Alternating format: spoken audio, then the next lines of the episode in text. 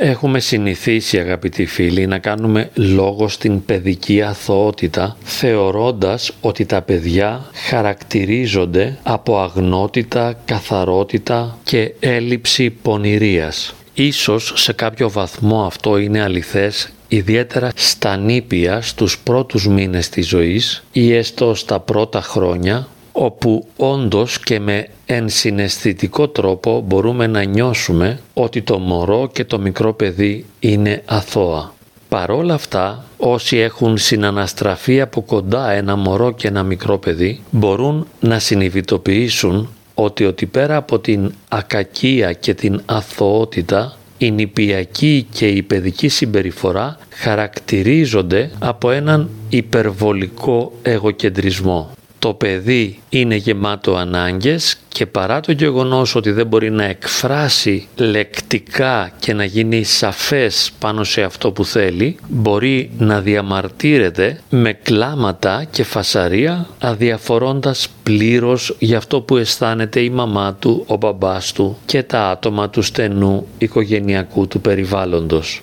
Με την έννοια αυτή το παιδί είναι απόλυτα εγωκεντρικό φωνάζει και διαμαρτύρεται όταν πεινάει, όταν διψάει και όταν πονάει και εξωτερικεύει τη δυσφορία και τη δυσαρέσκειά του με φωνές και κλάματα αδιαφορώντας βέβαια για την ενόχληση που προκαλεί στους άλλους αλλά και χωρίς να έχει καμία δυνατότητα να συνειδητοποιήσει τι είναι αυτό που νιώθει ο μπαμπάς του, η μαμά του, τα αδέλφια του, τα άτομα δηλαδή τα οποία ζουν μαζί του.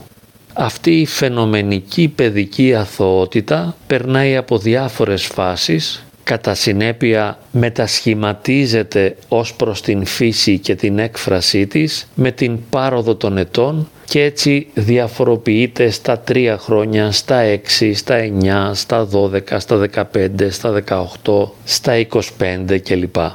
Και ενώ όλοι θαυμάζουμε την αθωότητα ενός νηπίου ιδιαίτερα όταν αυτό δεν κλαίει και δεν διαμαρτύρεται αλλά ησυχάζει στην αγκαλιά μας, όλοι μπορούμε να υποψιαστούμε ότι ένα παιδί τριών ή πέντε ή εφτά ετών έχει αυξημένη δυνατότητα εξωτερήκευσης του εγωκεντρισμού και όσοι έχουμε μεγαλώσει παιδιά γνωρίζουμε όχι μόνο ότι αδιαφορούν για εμάς και για τα αδελφάκια τους αλλά προσπαθούν με όλα τα μέσα που διαθέτουν όχι μόνο να ικανοποιήσουν τις ανάγκες τους αλλά και να πιέσουν και να πειράξουν με οποιονδήποτε τρόπο τους γύρω τους είτε προσπαθώντας να αποφύγουν κάποιο αίσθημα δυσφορίας είτε προσπαθώντας να αντιλήσουν ικανοποίηση. Και βέβαια ο εγωκεντρισμός, η αταξία, η χαοτικότητα και οι απαιτήσεις συχνά αυξάνονται στη φάση της εφηβείας.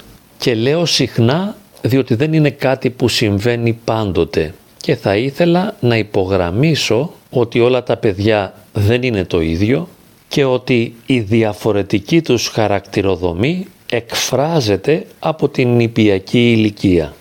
Βέβαια, πριν από μερικές δεκαετίες, στο χώρο της ψυχολογίας, της ψυχοθεραπείας και της κοινωνιολογίας δινόταν ιδιαίτερη έμφαση στις κοινωνικές και στις περιβαντολογικές παραμέτρους οι οποίες επηρεάζουν και διαμορφώνουν την προσωπικότητα του ανθρώπου. Θυμάμαι ιδιαίτερα στην συμπεριφορική ψυχολογία, στον μπιχαβιορισμό, όπου το παιδί εθεωρεί το άγραφος χάρτης, τα μπουλαράζα, θεωρούσαν ότι η προσωπικότητα του παιδιού διαμορφώνεται με βάση τα ερεθίσματα του περιβάλλοντος και μάλιστα αν θυμάμαι καλά ένας ψυχολόγος της συμπεριφοράς ο Γουότσον υποστήριζε ότι αν του δώσει κανείς ένα συγκεκριμένο αριθμό παιδιών έχει τη δυνατότητα με την κατάλληλη παιδαγωγική κάποια από αυτά να τα κάνει γιατρούς, κάποια άλλα δικηγόρους, κάποια άλλα εργάτες και βέβαια να επηρεάσει τη συμπεριφορά τους με τέτοιο τρόπο ώστε κάποια άλλα παιδιά θα μπορούσαν να οδηγηθούν σε παραβατικές συμπεριφορές. Αυτή η έμφαση στους κοινωνικούς περιβαντολογικούς παράγοντες ήταν μία αντίδραση σε μια παλαιότερη ιατρική και ψυχολογική αντίληψη σύμφωνα με την οποία τον μεγαλύτερο ρόλο στην διαμόρφωση της προσωπικότητας διεδραμάτιζαν οι κληρονομικοί παράγοντες και πιο συγκεκριμένα τα γονίδια. Ιδιαίτερα όμως στο δεύτερο μισό του 20ου αιώνα άνθησαν θεωρίες και προσεγγίσεις οι οποίες έδιναν την έμφαση στο περιβάλλον, στην οικογένεια, στην κοινωνία και όχι τόσο στην ατομική ψυχολογία, την κληρονομικότητα και τα γονίδια. Γι' αυτό και πολλοί θεωρητικοί υποστήριζαν ότι μπορούμε να αλλάξουμε τους ανθρώπους αλλάζοντας πολιτικά, κοινωνικά και περιβαντολογικά δεδομένα. Αυτές τις απόψεις τις υποστήριζα και εγώ μέχρι ότου η εμπειρία με προσανατόλισε διαφορετικά καθώς διαπίστωνα όχι μόνο ότι οι έφηβοι ήταν διαφορετικοί αλλά και τα παιδιά και τα νήπια διότι οι γονιδιακοί παράγοντες οι οποίοι προσδιορίζουν τις δομές του εγκεφάλου και την νευροχημία του εγκεφάλου αλλά και τις ορμόνες έχουν μεγάλη σχέση με την σωματική ιδιοτυπία του καθενός και την ιδιαιτερότητα του γονιδιώματός του. Και πιστεύω ότι αρκετοί από εμάς έχουν συνειδητοποιήσει ότι κάποια νήπια, κάποια μικρά παιδιά γκρινιάζουν περισσότερο, παραπονούνται περισσότερο, δεν έχουν τη δυνατότητα να ησυχάσουν και να αντλήσουν ικανοποίηση, διότι χαρακτηρίζονται από μια ιδιαίτερη ψυχοσωματική και συγκινησιακή ευαλωτότητα. Και βέβαια άλλοτε αυτή η ιδιαίτερη υπερευαισθησία εκδηλώνεται με φοβίες, άγχος, κατάθλιψη, αιμονές κλπ. Άλλοτε μεταρσιώνεται σε ενάρετες προθέσεις και συμπεριφορές και αυτό είναι υπέροχο και άλλοτε εκδηλώνεται με ανεπιθύμητες συμπεριφορές όπως η βία και η παραβατικότητα. Θα μου πείτε καλά όλα αυτά αλλά δεν έχει σημασία το περιβάλλον. Οι περιβαντολογικές συνθήκες δεν παίζουν ένα σημαντικό ρόλο. Οπωσδήποτε ναι. Σαφώς και το οικογενειακό περιβάλλον, ο μπαμπάς, η μαμά, τα αδέλφια, ο παππούς, η γιαγιά, ο θείος, η θεία, όλοι παίζουν ένα σημαντικό ρόλο αλλά όλοι αυτοί παρεμβαίνουν σε μια συγκεκριμένη ατομική ψυχολογία η οποία θεμελιώνεται σε ένα νευρολογικό σύστημα, στη χημεία του εγκεφάλου, στις ορμόνες κλπ.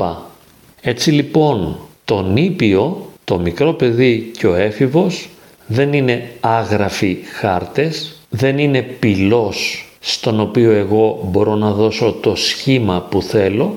αλλά είναι ένας ζωντανός ψυχοσωματικός οργανισμός με ιδιαίτερα χαρακτηριστικά, με ιδιαίτερες τάσεις, με ιδιαίτερες προδιαθέσεις και προϋποθέσεις και έχω τη δυνατότητα παιδαγωγικά να αλληλεπιδρώ με τον ήπιο, το παιδί και τον έφηβο, αλλά δεν έχω ποτέ τη δυνατότητα να προσδιορίσω την προσωπικότητά τους και τη συμπεριφορά τους και κατά συνέπεια τον ήπιο, το μικρό παιδί και ο έφηβος δεν είναι πυλός για να του δώσω το σχήμα που θέλω, αλλά ένα ζωντανός ψυχοσωματικός οργανισμός με τον οποίο ως ενήλικας, ως γονιός, ως παιδαγωγός καλούμε να επικοινωνήσω με τον καλύτερο τρόπο που μπορώ και συνήθως επικοινωνώ μαζί του με έναν μέτριο τρόπο και σε αρκετές περιπτώσεις με τρόπους ανεπιθύμητους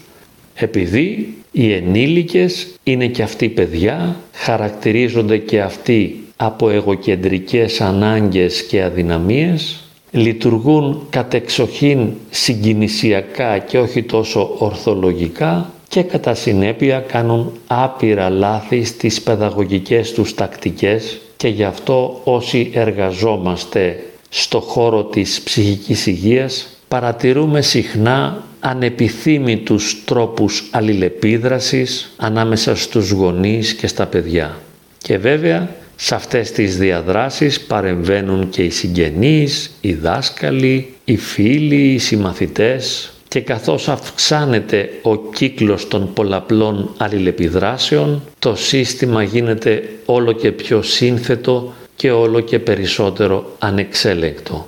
Επιστρέφοντας στην αφετηρία του συλλογισμού μας, το νήπιο, το μικρό παιδί, δεν είναι πάντα αθώα, αλλά κυριαρχούνται από έντονες εγωκεντρικές διαθέσεις, οι οποίες εκδηλώνονται ιδιαίτερα στον παιδικό σταθμό, τον υπηαγωγείο, το δημοτικό σχολείο, το γυμνάσιο και αργότερα το λύκειο.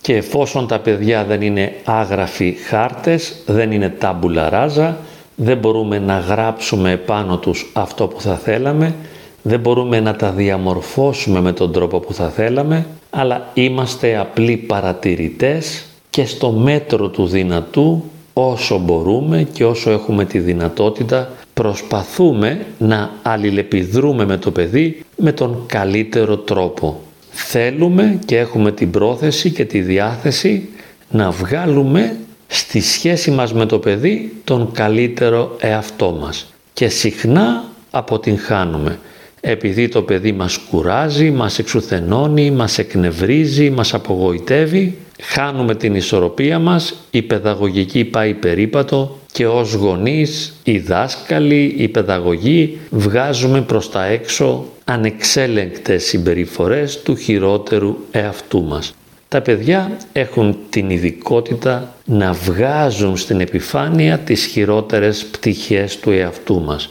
Χρειάζεται να έχει κανείς πολύ δύναμη, μεγάλη ισορροπία και δυνατότητες ενσυναίσθησης ώστε να μπορεί να αλληλεπιδρά δημιουργικά με τα παιδιά.